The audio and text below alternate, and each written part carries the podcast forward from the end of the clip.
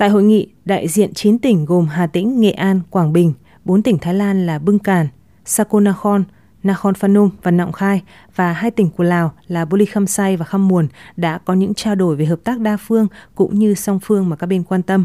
Trong bài phát biểu tại hội nghị, tỉnh trưởng tỉnh Sakon Nakhon, Natawat đánh giá cao sự hợp tác trên các lĩnh vực giữa 9 tỉnh trong thời gian qua, đồng thời đề nghị đại biểu các tỉnh có những đề xuất cụ thể để tăng cường hiệu quả sự hợp tác trong thời gian tới.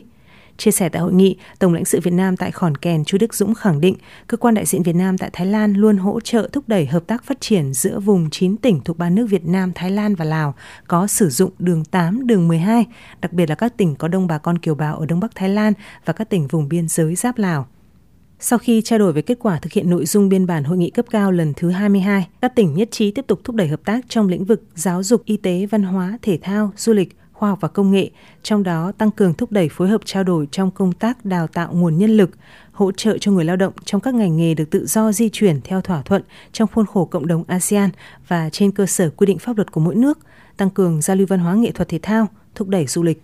Các tỉnh cũng nhất trí phối hợp kêu gọi thu hút đầu tư, tăng cường phát triển thương mại tại khu vực biên giới, phối hợp đơn giản hóa và rút ngắn thời gian làm các thủ tục hành chính tại khu vực cửa khẩu, giải quyết nhanh chóng thuận lợi cho người, phương tiện và hàng hóa qua lại.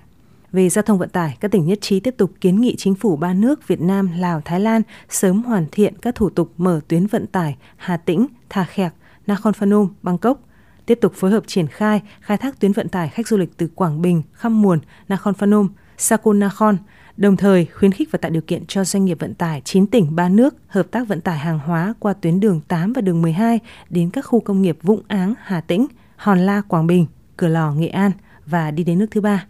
Trong lĩnh vực nông nghiệp, các tỉnh cũng nhất trí tăng cường trao đổi thông tin, chia sẻ kinh nghiệm, tập huấn, chuyển giao công nghệ, tăng cường phối hợp giám sát và ngăn ngừa dịch bệnh lây lan. Trong khuôn khổ hội nghị, chương trình đối thoại giữa chính quyền với doanh nghiệp Việt Nam và Thái Lan cũng đã diễn ra vào chiều 28 tháng 2 với sự tham gia của đoàn đại biểu 3 tỉnh Nghệ An, Hà Tĩnh và Quảng Bình. Đây là cuộc đối thoại về các chính sách, các vấn đề cụ thể trong đầu tư, thương mại, du lịch giữa các địa phương của Việt Nam và Thái Lan.